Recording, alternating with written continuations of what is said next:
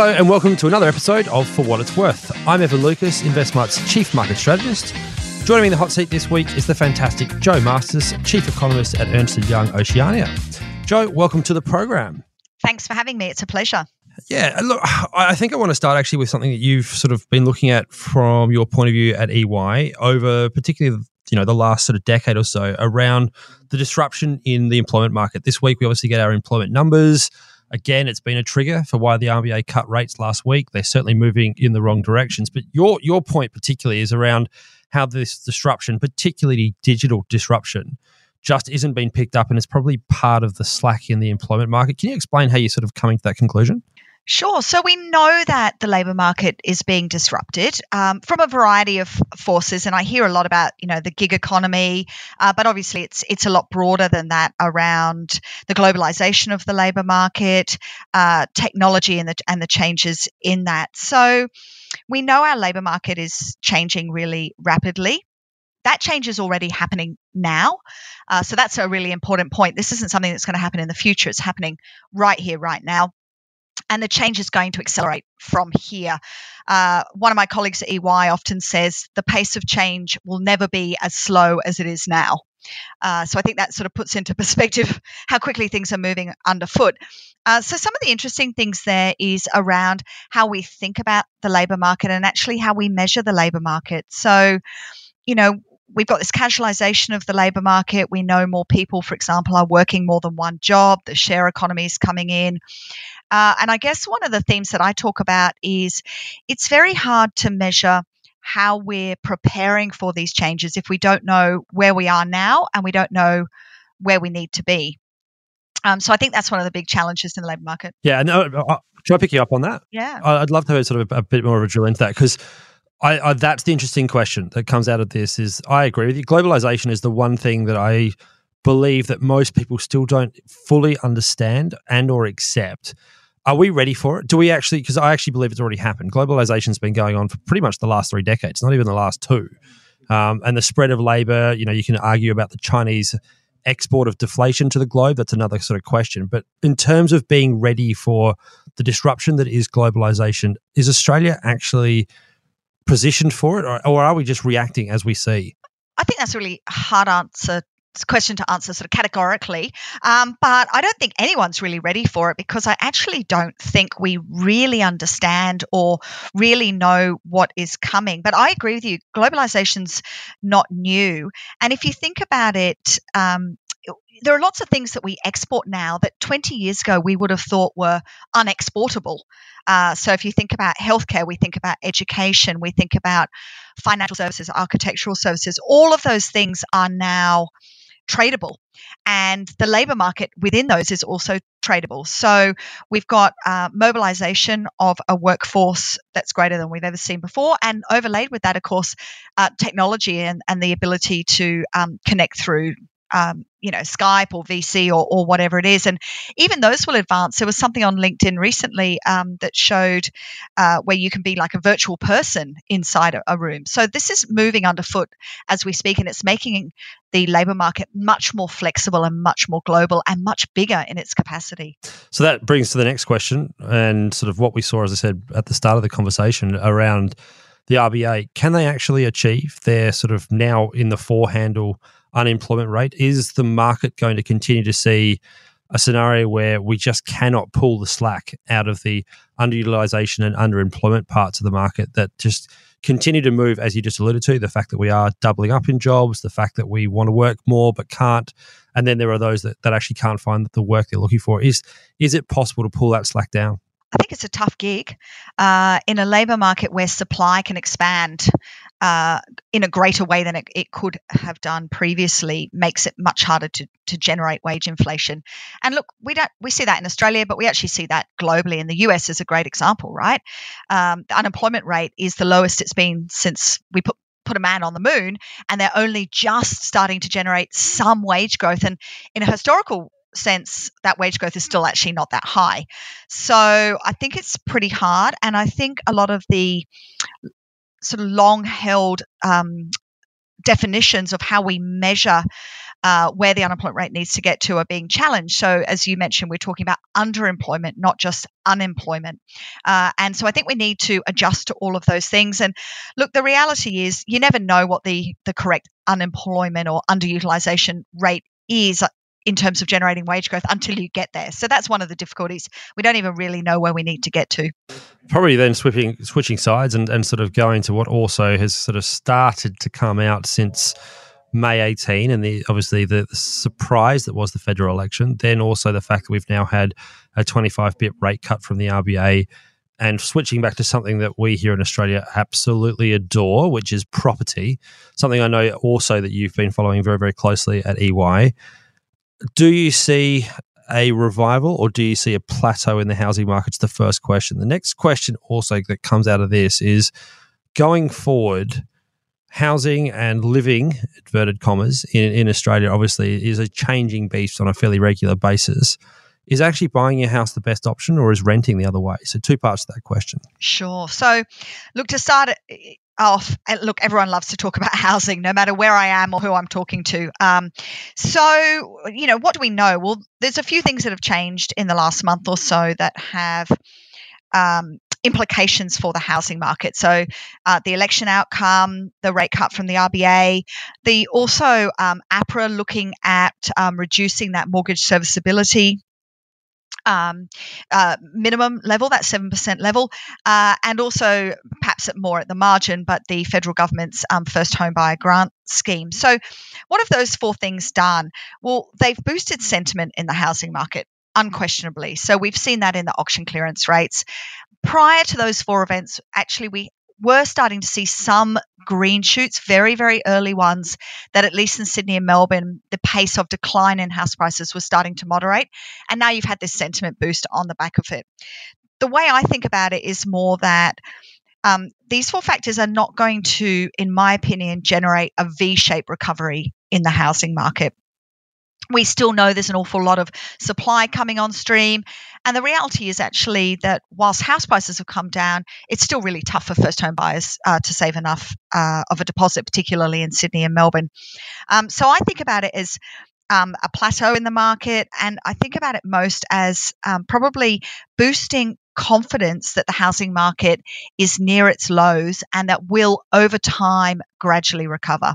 Uh, so that's how I think about it. In terms of the second one, um, sort of buy versus rent, look, we released a report earlier this year that that asked that question, and, and we asked that question because actually at EY uh, we have quite a young workforce, uh, and it's an issue that I hear in the lift and in the foyer and, and around the place.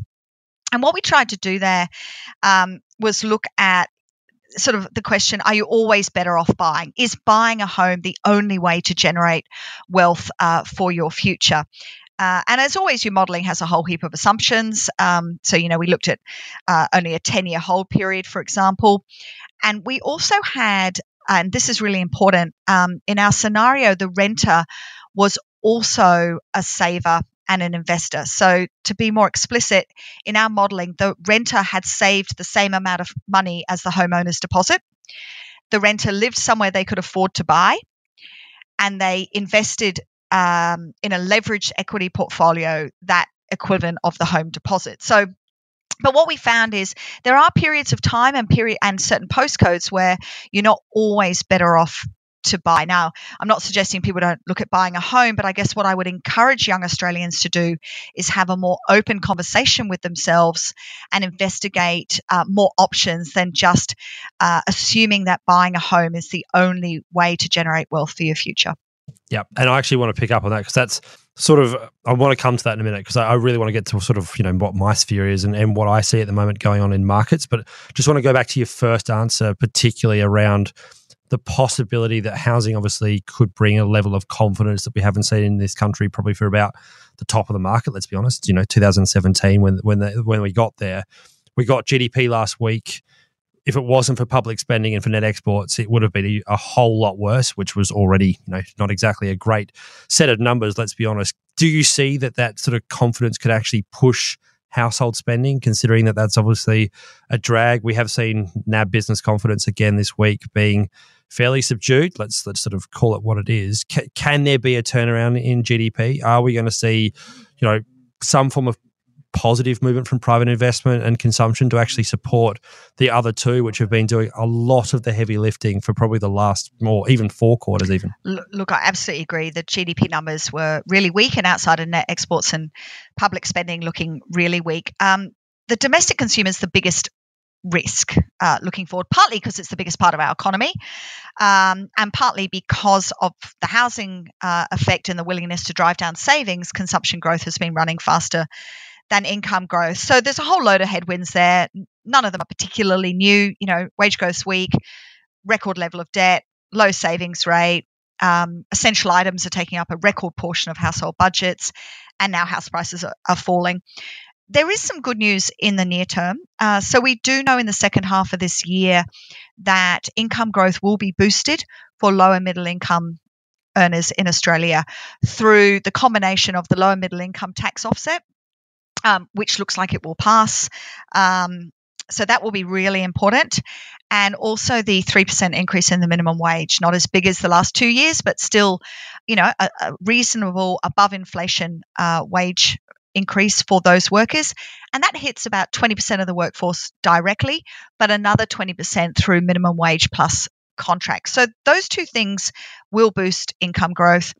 Um, the one in three Australians that own a home with a mortgage will get some sort of disposable income boost uh, through the RBA rate cut as well. Look, the big question is spend or save. Um, now, lower middle income earners tend to spend uh, they have a mi- higher marginal propensity to consume, partly because they have to, right? They can't afford to save. Um, so we would look for some sort of consumption boost uh, from that. But one thing that does worry me is um, at EY we have EY Sweeney, which is our in-house consumer research uh, arm, and a survey that we took. Now this was taken just prior to the federal budget, but it showed that the percentage of people planning to pay down debt had fallen from 60% a year ago to just 30% today. But when we cross-referenced it, what we found is that that was looks like it's because people can't afford to pay down debt, not because they don't want to. So the spend or save question is absolutely critical. It will be the biggest question through the third quarter of this year. And one thing I think that's important and related to that is uh, job expectations. So I think what you do with that income boost uh, looks very different if you are confident in your job prospects versus worried about your job security. So a bit of a long answer there, but I think I've covered a few things. It certainly has. And well, just before we move off this whole sort of sphere, the final, and hopefully it's a very short one, is how far, therefore, does the RBA go to support basically what you've just alluded to uh, with regards to consumption to try and give some form of a either disposable income or the ability for those in those middle to lower incomes to actually save? How many more cuts are there to come from an EY perspective? Sure. So it certainly looks like one more cut's on the table. Um, Governor Lowe has alluded to that, and that would fit with with history. Um, I, I, expect that will be in August, um, although the the timing is a, you know could be July. Um, beyond that, I think it depends, uh, and it depends on two things predominantly. One is what the unemployment rate does, and one is what the global economy does. And if either or both of those deteriorate further, then I think you could get further rate cuts. Perfect segue. Thank you for that. That sort of makes my job quite easy because that is my next question. Is from my perspective, what really is catching a lot of attention, and it should, is global growth, we are having a big, big warning sign from the US with regards to the, the differential, so the inversion of the 10 year bonds to the three month bond, which is historically one of, if not the greatest indicator, inverted commas, of a US recession in the coming 18 to 24 months. It's pretty much done it almost 100% of the time since 1900. It's now minus 21 bips. Uh, it did go minus in, in March as well. So they, they are on. If you have a look also over there, the Fed Fund futures to the two year bond is in negative territory, suggesting that the, the US Fed will cut rates. At the moment, it says by 60 bips, so probably uh, at least two rate cuts in the next 12 months. And we here in Australia are also now having the similar movement downward in bond yields in Australia. We are slowing, which is what we've just talked about. Do you see global growth going the way of a recession? Does that therefore also mean that the US China trade issue can start impacting our net exports? And, and how is all of this going to play out, not just on markets from my perspective, but how you see that playing out with Australia being an economy that is obviously inside the G20, but only, you know, on the periphery. Let's be honest. Can we actually sustain what could be the, the next, you know, global sort of downslow that we've seen pretty much since 2012? Yeah. So I guess to start off, um, global growth, we know it's slowing. If you look at total global growth, actually in the last 50 or so years, there's only one calendar year where global growth has actually been negative, and that was 2009. So, global growth itself is actually quite a well diversified portfolio. Now, there's winners and losers along the way, but um, for the global economy to contract, most likely requires um, some sort of event, a credit event like we saw in, in 2008, 2009. Um, and in fact, global growth generally sits between about 2 and 4%. So it's not even really that variable. Um, I think for Australia, though, what we are seeing, though, is a slowdown on our doorstep. So Asia is slowing, China is slowing. Some of that cyclical, some of that structural. You know, you can't continue to grow at 10% as China was doing when the global financial crisis hit. So global growth is slowing. I don't think a global recession per se is likely. Um, I think you're right around the US. I mean, you know, I think sentiment around the US has shifted considerably uh, in the last couple of months. Lots of focus on the inversion of the US curve. Um, the big one for me, though, is that the market is now pricing in um, Fed rate cuts, and obviously the fiscal expansion and stimulus is also sort of coming to an end. Um, so I think that's really important. I think it's really interesting that the RBA changed their um, language from trade tension to trade dispute. Um, so I think that's a warning sign. And also, technology related manufacturing in China is growing at the slowest pace since 2004. So, look, the risks have clearly um, moved to the downside. We're a small open economy, exports are incredibly important for us. In the near term, we might uh, look okay in the sense that any fiscal stimulus that comes through in China is likely to be focused on construction and infrastructure, which feeds into our commodity base. But it's pretty hard for Australia to face into the domestic headwinds if the global economy softens much further. So, yeah, and therefore the question that comes out of that is that are we therefore seeing not just the issue around the US and, and the implications that have come from their different ways of, of obviously approaching the, the, Chinese trade conundrum that they face. Uh, what it actually means to our largest trading partner, 37% of our exports obviously go to China, as you just alluded to. Do you see a hard, soft, medium-sized landing with regards to the Chinese economy, or does how you know the, how the Chinese operate give you a little bit of confidence that although they may slow, they'll actually see themselves through it, and therefore our overall net exports can continue on on a maybe not as, as strong a footing as it has been, but a footing that actually remains in a positive GDP point. Sure. So, I mean, China's complicated. um, That's an I guess the comment I would make is I feel like we've been talking about a hard landing in China almost since I started work. Um, yeah, decades, right? Yeah. So, and they seem to, for want of a better word, kind of muddle through, right? They seem to do okay. Um, now, some of that comes down to they have more control over their economy than most advanced economies, right? Um, so they have that ability to um, deleverage at a slower pace. They have ability to push through fiscal stimulus. Um, so, look, my gut feel is that we're more likely to see a soft landing than a hard landing. And I think for Australia, the important thing is there that that stimulus is likely to feed into those a lot of those things that we export. Uh, so I think that's important. The other point I'd make for Australia is there's the cyclical element in Asia, but there's also that structural rise of the middle class, not just in China, but in Asia more broadly. And it's growing really quickly in numbers and it's growing quickly in terms of average disposable income. And we are really well placed to capitalize on that. Education, tourism, healthcare, uh, all of those things that have become exportable, uh, we are really well placed. So I'm I'm reasonably optimistic that we can maintain a positive sort of growth impulse from trade with China. Yeah, and I'd love to actually expand on that any further, but unfortunately, Jo, we've run out of time. Thank you so much for joining me this week. My pleasure. Thank you for having me. That's all for this week. If you're interested in finding out more about InvestSmart, where you'll find all of our previous episodes, as well as Alan Kohler's weekend briefing, thoughts from Australia's best financial commentators, please head to investsmart.com.au. Invest smart. Let's make wealth happen.